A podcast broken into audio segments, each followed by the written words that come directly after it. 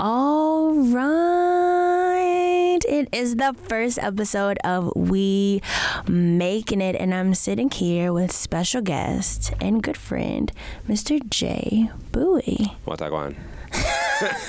What's up? How are you, Jay? I'm doing good. It's a good Monday. Like the weather is nice. It is really nice. It was looking nasty A couple yesterday. Yesterday. Yesterday. Like uh, 12 hours ago. Right.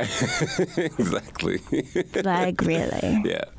So, uh, for all of those who don't know or haven't been in my loop, We Making It is actually an extension to What's That Step. Um, for those who don't know, I created a web series, a five episode web series, where I talk to dancers about what does it mean to take class um, versus cultivating artistry and how we can use class to cultivate artistry and maybe some of the pitfalls of getting stuck in class, um, specifically on when you don't have the step, hence the title, What's That Step? Uh, that was the beginning of this year. And now we are going into 2019 with a new medium and also um, a different a different mindset. So we making it is exactly how it sounds. We are making it. I think I'll be two years in the city. Jay, how long have you been in the city? Uh, I'm in my senior year, so I'm in my fourth year. right. Um, and I think when I first moved into the city, I was really surviving. Yeah. Like I was eating ramen and sweet potatoes Oh. and cereal. And I work at a um, a very nice dance center. Shout out to Gibney. Uh, and they were like always having parties, so I was eating their food. Um, but I wasn't really working towards the things that I wanted to be working towards, and I wasn't necessarily excelling Yeah. Either in my health or in my dreams. Uh, so that's what I think what I mean when I say surviving. But when I think about where I am now, I am making it. Like rent is on time. Come on. And in full. Yes. Yes. And no IOUs. Also, Yes. like I eat green vegetables when I feel like it. Um, and I think too, I'm really interested in how other people are making it. Yes. I think to make it in New York City is its own Yeah. pool of dreams and you know lack thereof. Yeah. And I'm super interested in talking about what it means to make it both you creatively, emotionally, healthily as a way for us to not only broaden what it means to make it, but also really better understand who's making what, Yeah. what are they making, why are they making, and really above all, like how can other people make it uh, in those ways and also in their creative endeavors too. Yeah. So that's what it's all about. That's, that's a really great platform. I mean, I think a lot of us have moved to New York with both assumptions and probably some old teachings. Like Yes. some other people who have probably done it be like, oh, you need to do this when you get to New York and this, and other.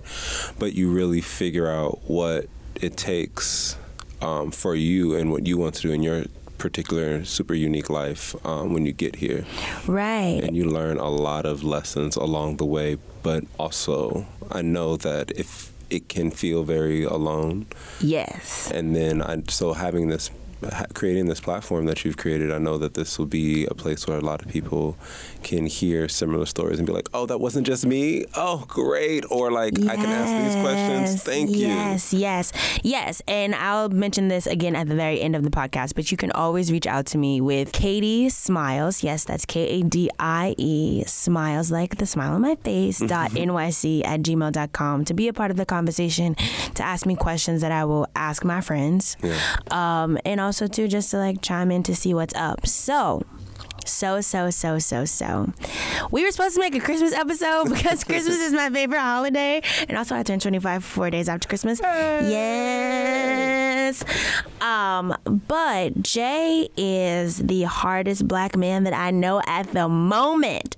And I really, really want to talk about it. He is making it.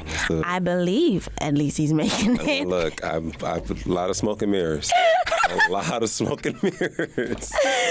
And so I really want to talk about, um, first of all, what Jay is making, how he's making them. Um, but let's get let's get right into it. So Jay, so first off, you are performing three different bodies of work um, throughout this month. Yes. Can you tell me a little bit about how? Can you just tell me first of all a little bit about the process? I know. Mm-hmm. So if you know Jay, you know you can like Google him. Yes, because he's Googleable. Shout out to him. I'm true. not Googleable, guys.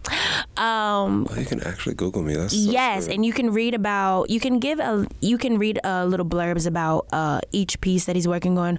But I want to know a little bit more about the entry point Yeah. to this work that's good. um, as both beginning this creative process at the very beginning, but also where you are now as a performer in this process. So both Yeah. access points. I had uh, so moving to New York. I was instructed, or like really heavily advised, not to create or show work in my first year in New York. Um, and this was from a one of my favorite faculty members at Arizona State, Ashley Lady, um, because she she lived in New York. She created work in New York, and also she knew that I had like that super type A prime um, way of moving through life where I want to hit the ground running. She was like, "This will be the time for you to actually see and get acquainted with New York City and the dance community before you create." So in that first year, I fought the urge to create like really hard because I just like ideas come in and I want to explore them. So when ideas came in, I was like, oh, don't book studio space, don't like go like or or like book studio space. Well, actually, that was the first inclination, and then after a while, the first piece, um, holding on to innocence, came to mind, and I was talking to my friend Wendell Gray the second, and I asked him if he wanted to be a part of it, and I just, you know, we just started working on it, not with an intent to show it for any specific dates. I think we did some like super small studio showings at Gibney and some other spaces, but not like with a huge push to perform it, but just to explore the idea of what. Um, what innocence means for black children um, and how innocence is um, often taken away from us at an earlier age than white children because we need to protect our youth and make sure that they can survive.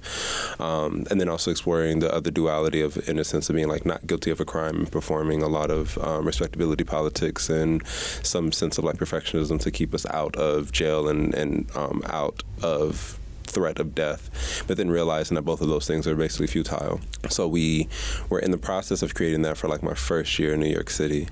And um, then once we showed it in October of my second, like the beginning of my second year, October 2016, um, that's when I was like, okay, I'm going to apply for the residencies. I'm going to apply for support to start making more. And slowly they started to come in and more opportunities. And I was talking to more people about, you know, what performing in New York City would be like, what, you know, what community should I, you know, try to invest in essentially, but really listening, doing a whole lot of listening. Like I, I vividly remember sitting in like Jamal Barnes' living room with Orlando Hunter and Ricardo Valentine and Yatande and a bunch of other like black queer men in dance who have created and shown their work on many different levels and performed in like Bill T. Jones Sunday Dance Company and Martha Graham and Ailey and they're just talking about their experiences creating work in the 80s and the 90s and the early 2000s before I even got to New York and and just sharing knowledge amongst themselves and I felt very privileged to sit in the room and just listen and basically take mental notes of like that's when I learned about Movement Research. I was like, oh, let me look into Movement Research, maybe apply there. And like, you know, just, but mostly listening. And I think spending about a year and a half of fully listening and asking questions and not, um, and actually not doing was the most beneficial thing I could have done, or I did do, but one of the most beneficial things that happened because in creating Holding On to Innocence, I realized that the bigger issue for myself was that um, the all the visuals of like seeing black people be killed by the police and seeing images and videos in this conversation really affected like my mental stability. Yeah. And I'd lived with um, depression and anxiety, and I think just about a year before I moved to New York, I finally like shared with a friend that I struggled with like suicide, and it was like a bunch of different, um, I guess attempts at vulnerability, I guess I could, could say it, or even just like reaching out and sharing with friends. So getting to New York and then also confronting like loneliness, like, and I have friends. I moved out here without knowing anybody. Yes, I too moved out here without knowing anybody. Yeah, no friends. no It's a safety different type of move when It's you make that choice. Yeah. very different kind of move and i really support and i champion people who can do it with like not knowing anybody because I've done. Oh wait, let, I take that back. Oh, shout out to all the people that I actually did know. So what I did was I moved by myself. Yes. But I had a shout out to Macy and Amber and Brooke who actually like let me Yeah. crash on their air mattress. So no, I actually did not. Yeah. I was actually super strategic about knowing people when I got here. So sorry, sorry people. No, that's good. I mean, that's good. But I think also it's, it's some. I've learned that it's not about if you actually know somebody. Because I, I knew I have a friend named Karia that I knew went to school together, but it's the feeling of loneliness that you're really combating. Even if Right. you do know people, like I know people who moved out here with family. Like they moved into a family's house and they still talked about feeling alone and lonely. Yeah. Um, yeah. So with that being present and having these mental illnesses come up and like re- and then getting flashbacks to like childhood trauma and all these things coming up, I realized that even in creating something art piece about like state sanctioned violence, I realized that underneath that I was really trying to battle like mental health and trying to get a better grasp of my mental mm. illnesses. So mm. then I started creating the space between words with Wendell and that's where we went into what we shared in terms of like loneliness and shared with this toxic teaching of uh, masculinity that told us that we couldn't be vulnerable and the only way that we could be physically intimate with someone is like through sex and things like that and we started to connect how that had an effect on our mental stability and, and probably aided for specifically for me and my mental illnesses. So we went in creating that piece and then it just and honestly it just kind of snowballed from there and i realized that this is like a lane for me and this is not just a lane artistically and professionally but this is also like a overall life practice that i have to do my last re- like romantic relationship um, we ended it because i needed to really focus on healing from these Right. traumas that i Right. was going through or that i lived and also um, getting a better health a better grasp on mental health and mental illnesses but remembering and knowing that the healing process isn't like just a steady incline of like Linear. Yeah. it gets Yeah. destructive it gets nasty it gets dirty and i don't and i was like i can't i think the biggest thing i said to him was like i can't predict how i'm going to be during this process Right. and i do not want to um, put our I didn't want to hate you. Like I don't want and I don't want you to hate me. So I know I need to do this. I just want to know do you think that you can possibly go along with this like tumultuous journey with me? And he said no. And that was really um, impactful and important in the long like you know looking back hindsight being 2020 i did not want to do it but i mean it it was, it was like again it was necessary because like now my lived practice of healing through all these things are just ex- also explored in my art making. So it doesn't only happen in the studio. It doesn't only happen when I'm thinking about art. It happens in my life, and that actually more than anything informs why I go, what I'm going to do when I get into the studio, why I go into the studio, and my intention when I'm collaborating with my friends when we're collaborating to create things. And I think we're super interesting that I did not know about. Um, I did. I wouldn't even know. I don't know. I don't even know when I discovered this. But when I when I did move to the city, um, I used to listen to James Baldwin. Um, just some of his lectures because I obviously guys like podcasts and I just like when people talk to me in my ears. Yeah, yeah, yeah. And uh, there is a lecture online that everybody you can find. Uh, it's the integrity of an artist, and it talks about how the integrity of an artist and as it relates to their process is almost integral to their being. Yeah. I think. Hmm. I think it's super. So going back to what you said, I think what you are illustrating is that you know, making literally making work, be it visual, performative, and any gambit in between, is a difficult process in the city. It Yeah. is. Yeah. Um, but we don't. I don't think anybody makes it because it's easy or it's hard. I do know that there are people that have a um, easier time Yeah. Making their work and that's not a bad thing Yeah. but i think what's super important um for those like for those who are just going to create an artistic practice or somebody that's moving to the city who you are and what you make sometimes are um, one and the same Yeah. and your ability to listen to that Yeah. or, or create space for yourself to even listen to that because Yeah. you said you did this when you moved to the city Yeah. so th- i imagine that you actually didn't go through this process Which beforehand process? just to be able to make space for yourself to experience or, or to reflect on the trauma that you lived through No, yeah. There, well, I also said there wasn't space. Like I think moving to New York City, just ha- I began to realize that I have the space because when when living with these kind of traumas, um, I just remembered that when I was living in um, certain, like when I was living back home, I was living in. Um, I was living in, in the traumatic environment, and then not only that, like Arizona, I, I went through so many different traumas while living there. So like even driving down certain streets and Yeah. seeing certain friends and going back to my high school, like all those things kept re- yeah triggering things. So like I never felt like I had the space to address things because it Yeah. felt like it was ongoing. yeah It didn't feel like it was in the past to be able to address. And it was actually in my it was in my third year. It was it was actually actually actually just last year. It wasn't even that long ago. It was um, in May 2017 when the relationship ended, and I was also um, coming to terms like I might have to like bring this up. That I realize like oh I'm actually in this space now to be able to address these to even things. to bring it up yeah. And I think that, yeah, I think that that's one of those things that's like a New York, but also like a new place gem when it comes to making it, be it health, creative, or whatever. Just acknowledging that you have space and also just acknowledging that, like, you don't have space everywhere Yeah. um, and that's okay Yeah. right like your space is your space where it may where it lives is up to you Yeah.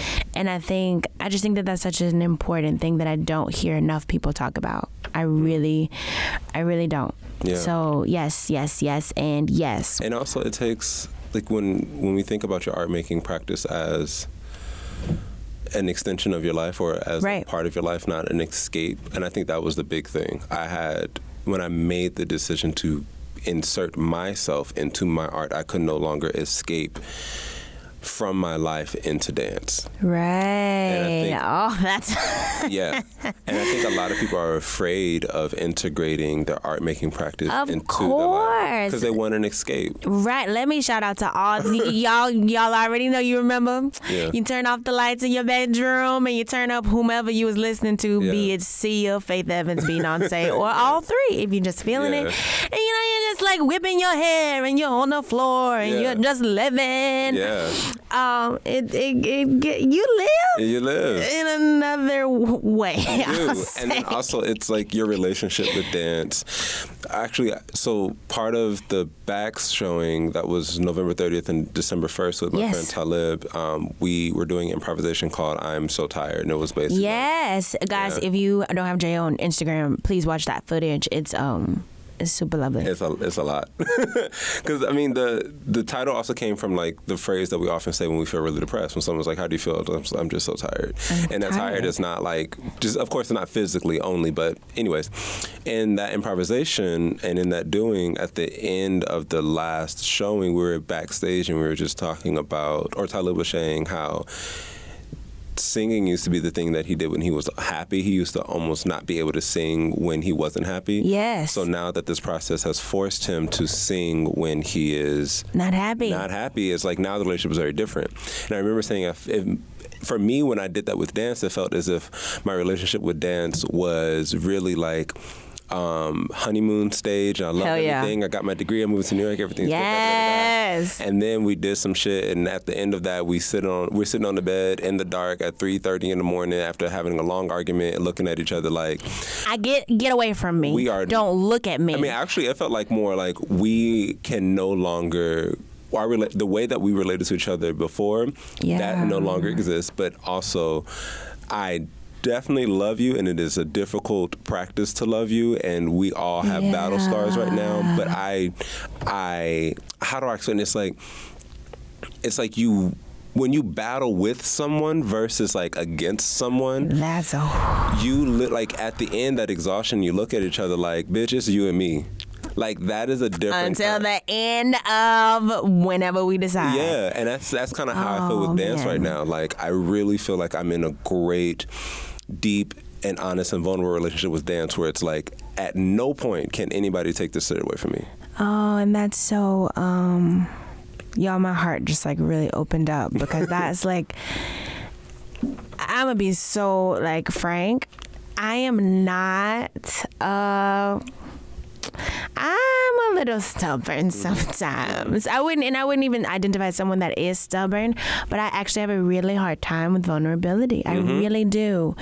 Um, and to be vulnerable with dance, it's really complicated. And I know people out there like, oh my gosh, how can you be vulnerable with um, a career or a goal or something that's not a person? But I actually think that's when you can be, hmm. or you have the opportunity. I wouldn't mm-hmm. say you necessarily can. You have the opportunity to be most vulnerable. And I, yeah, I am so used to, especially in dance, battling against, be it myself, Yeah. be it the people in the room, other dancers, be it Yeah. teachers, um, because dance, at least guys where I am at, I'm, I've only been in the city for what, almost two years? Uh, and I actually only graduated only two years ago. Hey. So um, where I am, a lot of it is um, it's from the outside looking in. Mm-hmm. So a lot of my worth and my validation as a dancer is um, given to me based on Yeah. like a job or not getting a job, Yeah. not getting to perform, getting to perform. And you Yeah. definitely, especially when you get to a point where you like it's your job and then like what you do on stage Yeah. has to then cover rent. Mm-hmm. Your relation to it, ship to it, on top of it being almost given to you or not given to you, Mm-hmm. on top of like maybe or maybe not making rent, it gets really, really complicated. Uh, and when I say complicated, let me be frank, it gets difficult to love it still. It gets diff- it gets and it gets difficult to love it still, and I think what I've learned is that the relationship that you have with dance is really the relationship that you have with yourself. Yeah. and all all tools and tips and and wisdoms around loving someone else 100% applies back to loving yourself Right. and i think when you new york puts you to the test every single day to see how much you actually love yourself Right. and not just like feeling of loving yourself but like practice and showing up for yourself because Yeah, no one yeah.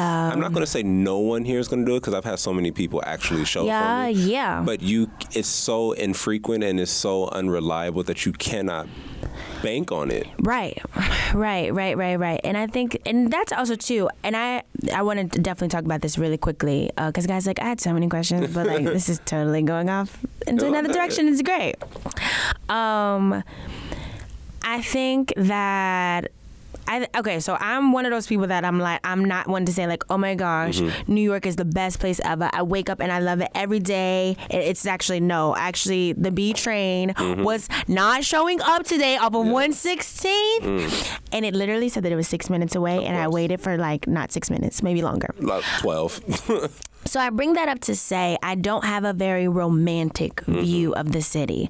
I try to be super objective about it. Yeah. And going on to Jay's point about the the way New York will test you. Yeah.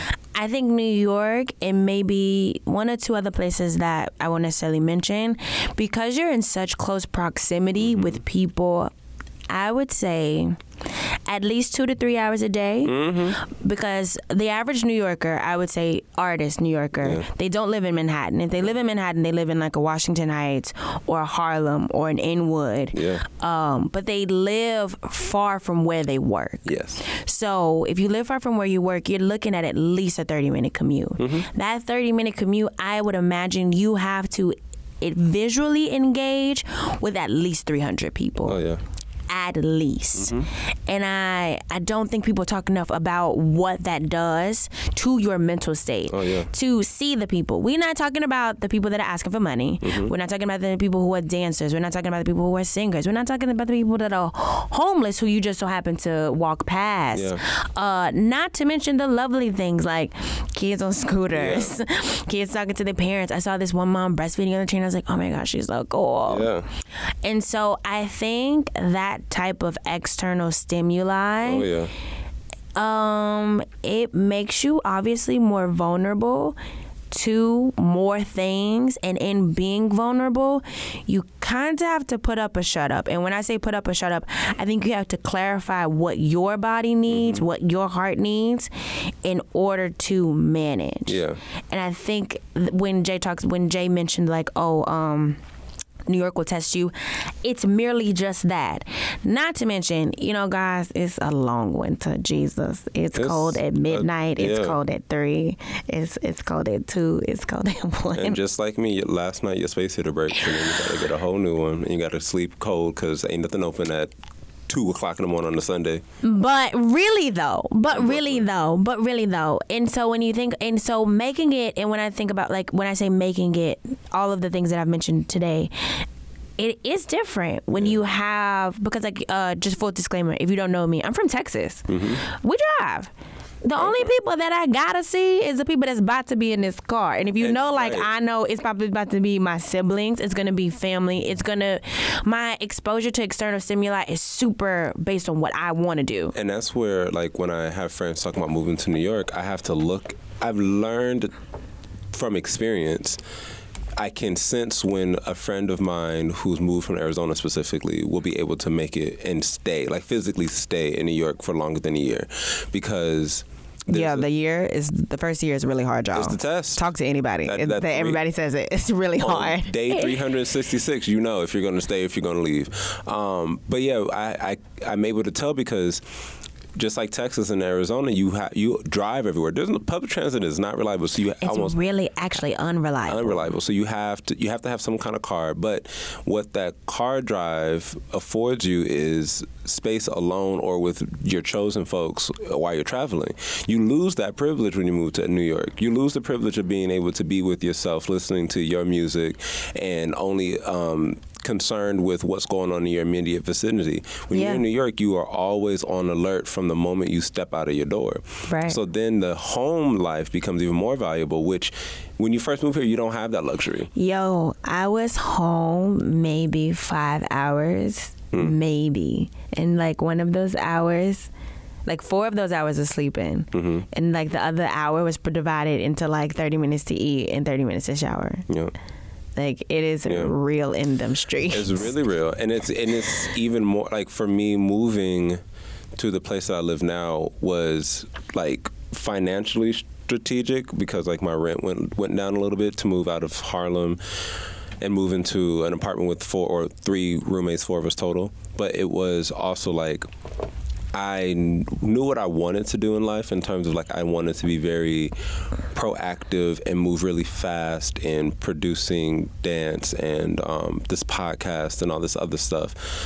And I knew that I needed a home base that was going to be rejuvenative yeah. and that the people living there will have to be on a similar wavelength and accord. Yeah. So moving from Harlem and moving to New York with my with my roommates now was like if I don't have a place to come home and feel like I'm home, then everything else that I do outside of that is right. going to like it's fail. it's gonna yeah. Yeah, yeah, yeah, yeah, yeah. and I think that's where I I often my biggest feedback to most people that move to New York is like prioritize finding a building a life that is going to be sustainable for your practice yeah. all that art stuff, like you can go from zero to you can go from nobody to somebody in like Quickly. three months in New York. Quickly. So don't don't feel like you're behind. Do not yeah, because also like the dance behind. community is hella small. It's hella small, and also like you, uh, part of part of your success has nothing to do with you. Let's be like totally frank. People literally choose you, and they Yeah. say we you could fit a certain build, a certain makeup, a certain agenda Yeah. that these institutions have for you, and if you fit, then you will fit, and you will know it. So don't fight to. I don't say don't fight, but like know that uh, there's a certain bit of it outside of your control. But at the Yeah. end of the day, at the long, if you're playing the long game of dance, you need to start building a, dis- a sustainable practice that includes even small things like how much water are you drinking every day, Yo. where you're shopping and get your food at, like who are you spending your time conversing with. Who are you? And also, too, y'all, it's really, let me be the first person to say, I am struggling on the Mm-hmm. water train. Y'all, it's cold. I'm not about to say, like, look, I just went tea all day. Yep. And if I'm not near hot water is like, oh, my body's not gonna drink water. But uh, I just want to echo that point too. I so I don't know if anybody know. I don't know if everybody out there knows. So when I moved to the city, I moved with I think 400 395 dollars to my name. Right. I was living large. Uh, in another episode, if you want to hear the story, I'll gladly tell people Yeah. the story. But what I will say is this: when I moved to the city, I hit the like. I literally flew in that morning. I went to work that day. Wow. My notion of nesting and what it meant to be sustainable was that I could withstand anything and I could still live. And then shout out to people like I love that about myself. Like I think that's how I ended up being here Yeah. uh, as long as I have been. But uh, you know, guys, I'm gonna be 25 this year. Yo, I feel you feel different. 25 is a big shift. Well, that and like I had lost like 10 pounds. Mm-hmm. Um, I had gotten like crazy chronic pain near my knees. Um, I was having like really bad headaches. Mm-hmm. I was going through like these really crazy things where, with these crazy phases where I could like sleep for like 12 hours and I was still tired. Mm-hmm. Yes. And this was how I lived. This wasn't like like I don't you know you're in college and you do you do that maybe once or twice in part of the semester. No, y'all, I was living like that. I was working, I think at one point I think I'd gotten up to like 65 hour weeks. Yeah. And this wasn't 65 hour work weeks that like actually had um, financial backing. Mm-hmm. This was maybe I was getting paid for 40 hours, Yeah. but I was still working the extra 20 Yeah. Mm-hmm. because I needed to get my name out there so that I could apply for other jobs. Yep. All of those things start to take a toll. Yeah. Um, so I say that to say, um, no, I don't know. I wouldn't necessarily agree that I would say like go for a sustainable long call because I couldn't. Mm-hmm. But I will say, has it caught up to me? Yeah. I think sustainability is going to be a question in mm-hmm. terms of making anything, be it a relationship work, a career work, whatever. You have to figure out what sustains you. Yeah, and it's a sustainability is a practice that is not static. So it's not No. still. It's not like you figure it out and it's done. It is like the balance of sustainability is the same kind of balance you have when you're trying to balance in your period on releve. Like you, it's dynamic. You're always making minor shifts and adjustments, and you're asking yourself, like.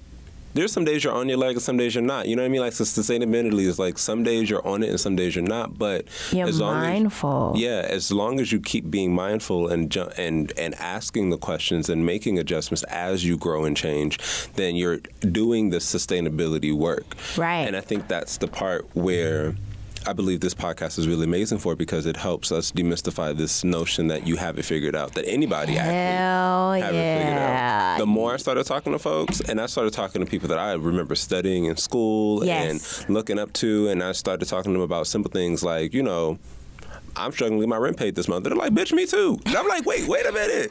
You perform that Yo. you have your stuff performed at BAM and at the Joyce, and you struggling to get your rent paid too. That's that actually meant so much. All those stories about other people that I thought had it together and them sharing how they were actually struggling Yeah. did way more for me than learning about their successes. Yeah. We actually, if anything, for most people, Instagram, Twitter. And other like publications and stuff where your name pop out, we see your successes. What helps fill in the blank is to let us know the trials, the, the turns, the twists, and the tribulations that took you to get there. And not only the tasks, yeah, because I never want to say like, oh, I never want to focus on like uh the the hardships or like, oh, shout out to please, please, please, I completely forgot about this. Shout out to the friend zone. I love, love, love. Hey, Brent. Hey, look at Dustin. Hey, wait, look at Asante. And No, hey, look at Dustin. Hey, Asante. Hey Asante. yes. I love them so much and I think uh, no, I don't even think. They got that podcast really mm. got me through. Mm. But there was nothing on air that I had heard that was talking about dance. Yeah. So and one of the things that one of the things that I take with me all the time that Hey Renee mentioned is letting go of stories or not living in your trauma. Mm. I didn't make this podcast for anybody to live in their trauma, but I want to be very clear uh, and transparent Yeah. about what it means to be an artist in the city Yeah. and what it means to define what it means to make it. Because Yeah. let me tell you, I have some really cool friends. Yeah, you really do. Jay, Melanie, Jasmine Hearn, Maria Bauman, all these people actually know my Yeah. name and like they say hi to me. Okay, so like super side note, yo, like I am one of those people that are super friendly. Like I, especially if I'm like digging your energy. Mm-hmm. But sometimes they don't know my name. and when they don't know my name, it's hella awkward because Yeah. I am that person that's like, oh, hey, how you doing? Talking to them as if they really know. And they're like, "Oh, hey, girl, what's up?" Yes. but I have really cool friends who have made really great things, but I actually don't know how they made them. Yeah. In um, Google, though, like I said earlier, like I can go look up like what Jay Yeah. has done in terms of like what his work is about. But I think it's super um beneficial and it's also something that you can take with you and like even rewind Yeah. to sit down and have a conversation about what it took, Yeah. good and bad, Yeah. how you got there.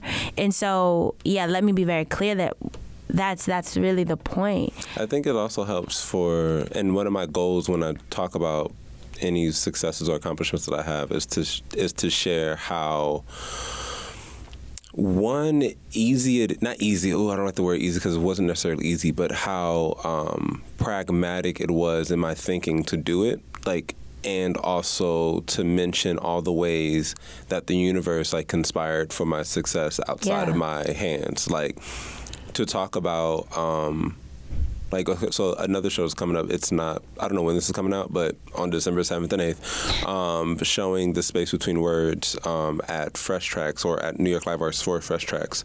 I was just remembering this morning because this is like in my mind it's fresh tracks week. That's all i'm concerned with. I there's a the only rejection letter i have is framed from my first audition for fresh 2000 in 2016 Wow. and I framed it not because it was just a rejection letter. I think I framed it because one, it was the only thing I got in the mail in terms of like acceptance or rejection at that time. And two, there was a written note on it that said it was a very difficult process for me actually not to get picked. And then also Wow. for them, they were like, please make sure you let um, me and the rest of people at, at Live Arts know, like when you're doing stuff, because we're still interested. Like we're very interested in you. And that for me was bigger than. Um, then at that point getting a yes, I think it was more important for me to get um, a no and a personal connection with someone in an Right, institution because now this year being at Fresh Tracks, it's it was even though I auditioned and even though you know there were still things I had to go through, there was a certain level of support beforehand. Like the folks at at Live Arts, and I have a, an actual person, a person like they know my name kind of relationship. They asked me, "Do you want to do Fresh Tracks?" Because it felt it's it's very different to to audition for something and not know if you're going to make it, even in a dance company, versus to audition for something and somebody inside is like, "Do you would you like to do this? Because I can help you do this. I can I can kind of low key right. throw my weight around to make sure that you have a good chance, a good shot at that, and to be in a space when that has happened for you, for me feels. Actually, what that's what I would prefer in life. Yeah. because it feels like the red carpet was rolled out for me to be here, and I don't have to like that imposter syndrome thing Yeah. kind of diminishes a bit. So that like even though I'm doing what I'm doing, you never really know who's seeing you do what you do. Yeah. And the universe will place people there, even if they don't talk to you, to make sure that you get what you need because those people may be called to put their weight on the line for you. Yeah. And I remember doing that for certain people when I have the chance. And I'm like, I know this person probably, and I'm like, just like trying to do a whole 360 look. Like, I know this person probably doesn't know that I see them. And I remember the times I didn't know that somebody saw me and I got that opportunity. Hindsight Yeah. has, or not hindsight, but somebody revealing the truth to me, being like, oh, yes, you got this residency because so and so was on the panel and they saw you first perform that piece and they vouched hard for you. Like, that is how the world works. It is. And let's talk It about is. let's not only talk about like the work that you have to do, but also the work that people do when they see you and want to support you. Yes, yes. And that's something that's out of your control. It is out of your control. And you just said so, so much there. Yeah. But I do echoing that or like digging deeper into that. I have a really I currently actually have a really hard time with this notion of community.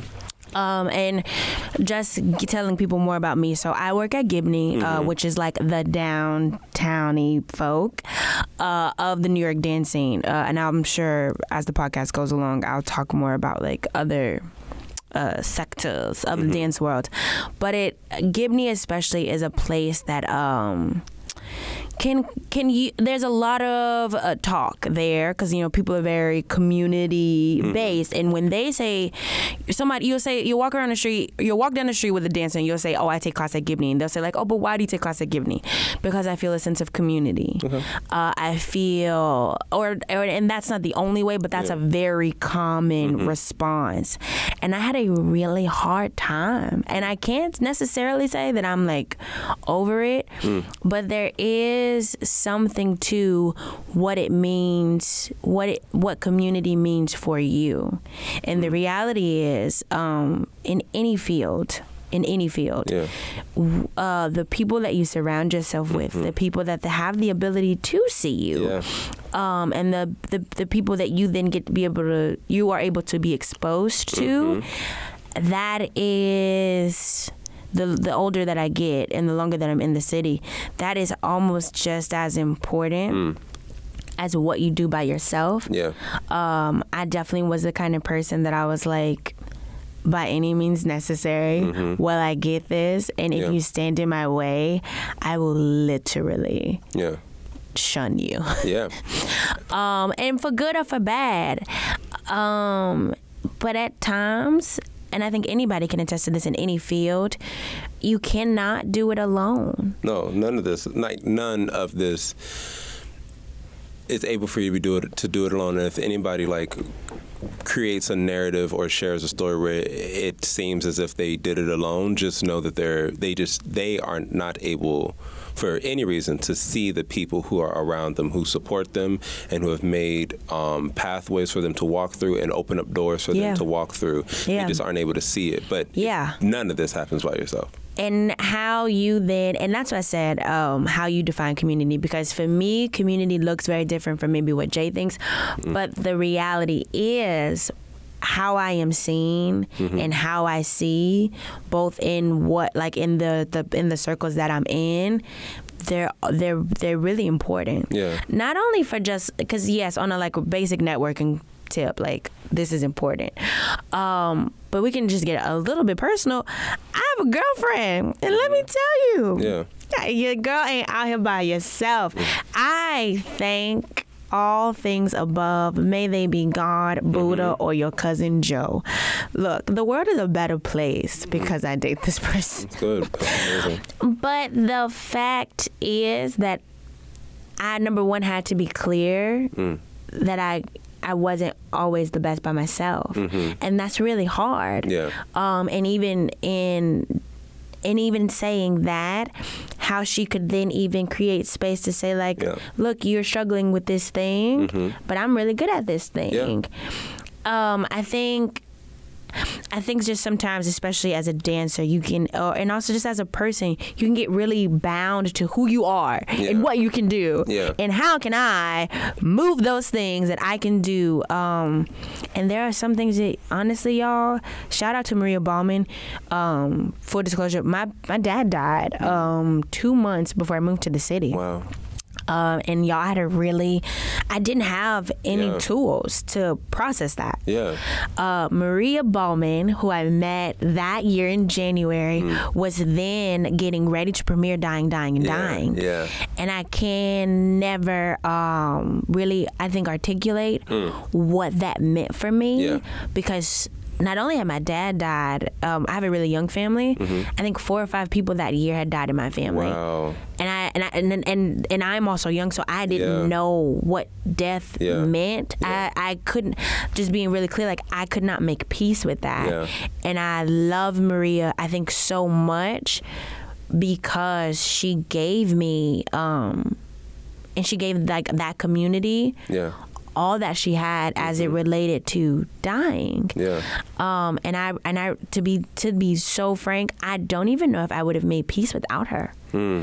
Um, so I say that to say not only for people vouching for you for things like fresh tracks or things like um, auditions, but really helping you codify what does it mean to have your life practice. Yeah. Uh, so many people have been so great Yeah. uh, to me in that way, and um, it I can't even. Yeah. I just can't. I mean, if I really had to sit, not had to, I'm going to do this when I have the time to really sit down and like name the names and thank the people.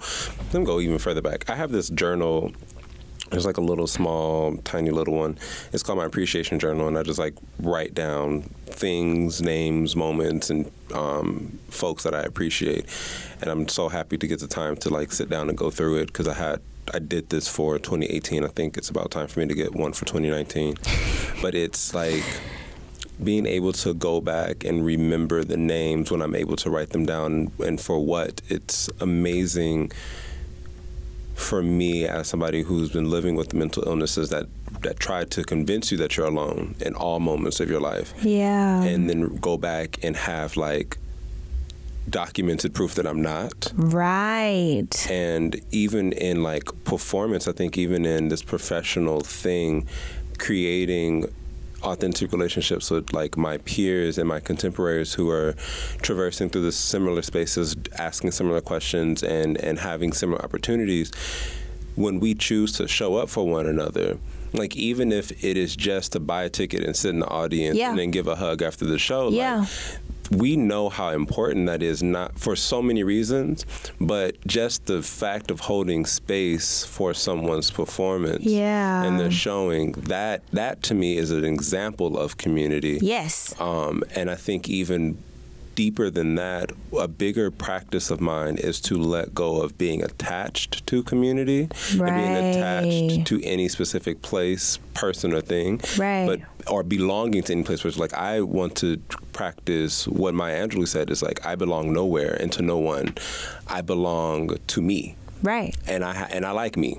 Right. But like I have to belong here because even though I ha- at this moment I can say I have a sense of security with this place, with these people, with this person, there is still potential for me to say or do something that could jeopardize that. Right. And right. if and right. when that happens, I still have to remember that I still belong to me though. Right. Because, and, and also vice versa. That person, that place, that thing could do something to jeopardize relationship, but yes, and that's yeah, that's that's out of your control. it's out of your control. So community for me has to be centered around me. Like it has to be centered around me, my values as they change, um, and who can fit within those parameters, and also being very, very okay for that to be ever shifting. Yeah. So like today we could be great and kicking it, and then tomorrow something could happen where like okay you're no longer within that boundary of what I would consider my community. But then that again, and then the next day something else can change. Like, all right, you're back in. Like, Yeah. it's going through life with an open hand of like having everything be in our possession with an open hand versus like a clenched fist. In New York, also more specifically, with Yes, everything it's different. changing. Yeah, has that has given me if anything, the ability to move more swiftly. If somebody sees me moving swiftly, like that, that like, okay, whatever is here today may not be here tomorrow, and that's okay. But I'm going to appreciate it while it's here. Yeah. That allowed that has allowed me to move more swiftly. Yeah, and what it sounds like you're talking about is also to just remaining present. Yeah. Is there anything you do uh, that's like, you know, I do five seconds of this and I do five Mm. seconds of that. Is there anything that you do like that daily as a way to maintain this like open hand? I don't have a. I don't. I don't think I'm a person that can have a super codified daily ritual. Yeah. I think what I need to. The, I think the only thing I need to ask myself is what do I need for this moment, and mm. then either do those things if I know I have the tools and the practice, or explore a new way. So sp- for each piece specifically, Bill T. Jones said something to someone. Again, I wasn't talking to me, but I was listening and eavesdropping. Because you Ear hustling. should be ear hustling. He said that all art is ritual, and ritual becomes art when you ask someone to see it. Oh. So when I oh. re- when that hit me, I remembered that like, oh, when I'm in rehearsal, I'm building up a ritual. When I'm even before I'm in rehearsal, when I'm thinking about something, how I research about that topic is building up a Oh, yeah. ritual. So by the time I get to performance thing, I'm just doing what I've been doing. So the bigger question for me when I'm art making is what is this ritual? And some rituals require me to like go away and not talk to people and meditate and breathe and drink water. And some rituals require me to be like dancing outside in the lobby and acting the like plum fool because every piece and even like in other people's work as well, every piece and every moment requires something different. yeah So every day when I wake up, I really take like that moment to assess what do I need. Sometimes I need to lay Mm. back down. Like yesterday, I had my alarm go off at seven, and I was like, "Nah, I'm gonna keep going back and sleep until I feel like it's time for me to get up." And That's that was the ritual. Oh, that's To a listen- good ritual. To listen to the body and do what you need to do. And then I think the last part of that make that makes it work is to build that relationship with yourself where you're kind to yourself. You're also constructive, but you're kind to yourself and say like is this sleeping in till noon when your alarm clock went off to seven because you're just lazy and you want to avoid something? Or you're like, you just performed and showed yourself in front of hundreds of people in a very vulnerable way just a couple nights ago, and you need this sleep to basically like have a vulnerability hangover. Yeah. And you need this to be able to actually reemerge into the world. Yeah. But having that rela- building that relationship with self was is something that deeply informs all of my like what are my rituals, and I just basically Yeah. ask myself, what, do you need, right now? Right. Right, right, right, right, right, right, right. Okay, so we are winding down a bit. So this is like my favorite, favorite question Mm-hmm. um, that I would probably ask all artists. Um, come on, legs. Jay just literally lifted his leg up to his nose, Sitting guys. Sitting down is hard for dancers. Uh, y'all, I actually have a great time sitting down, but I'll do it. Needless to say, needless to say, um, I'd like for Jay, uh, for you to look back. Uh, be that tom yesterday or two weeks ago.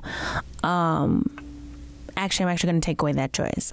I want you to look back to when maybe you first got the inkling that you were going to be a choreographer Okay.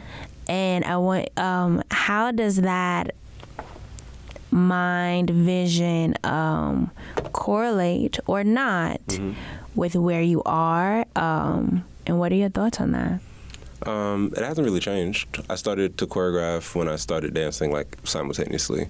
After my first dance class, I was like, "Oh, I know how to chasse, tendu, and plie. So what can I do with these three moves and make a whole music video out of it?"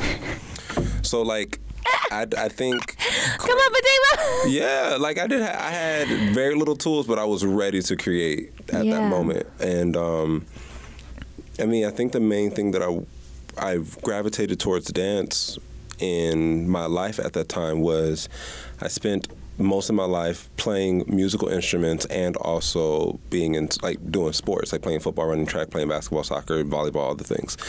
So i had a very physically embodied practice with sports and I had a very artistic practice with like playing musical instruments and writing music and so on and so forth. And dance was the first medium that combined the two.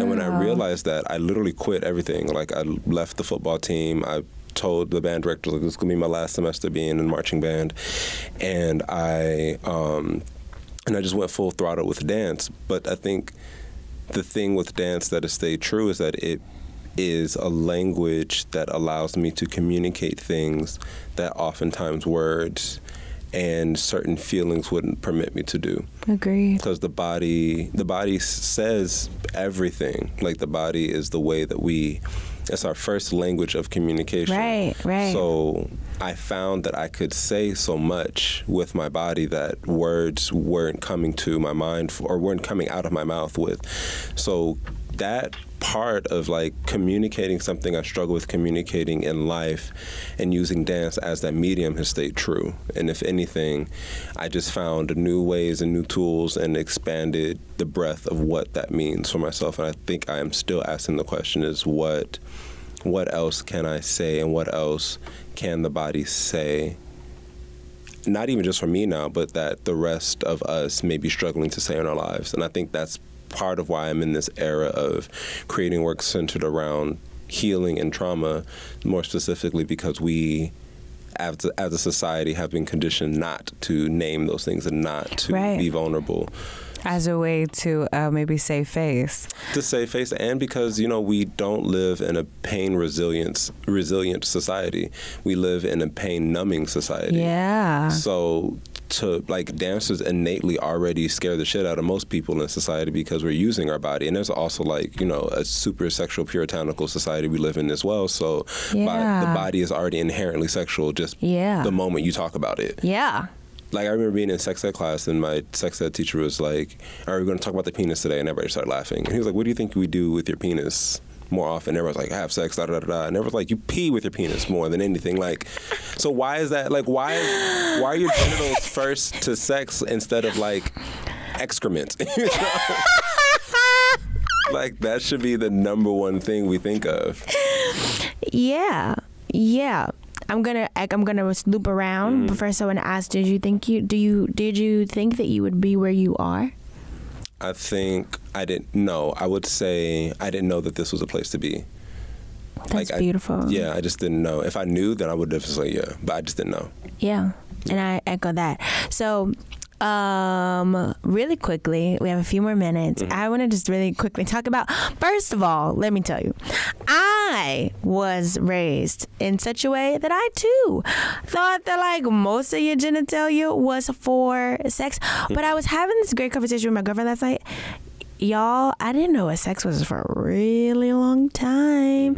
And I was actually like very comfortable. Like, okay, shout out to like, you remember like Late Night Special by Pretty Ricky? Oh, hallelujah! And like Praise. Marsha Ambrosius's first album, Your Mm-hmm. Hands. Yo, I knew all of the songs. Yeah. Jamie Foxx's uh, Unpredictable album Yes. with Three Letter Yes. Word and Yes. Mm-hmm. Storm Forecast. Funny story about Storm Forecast, but we're going to talk about today.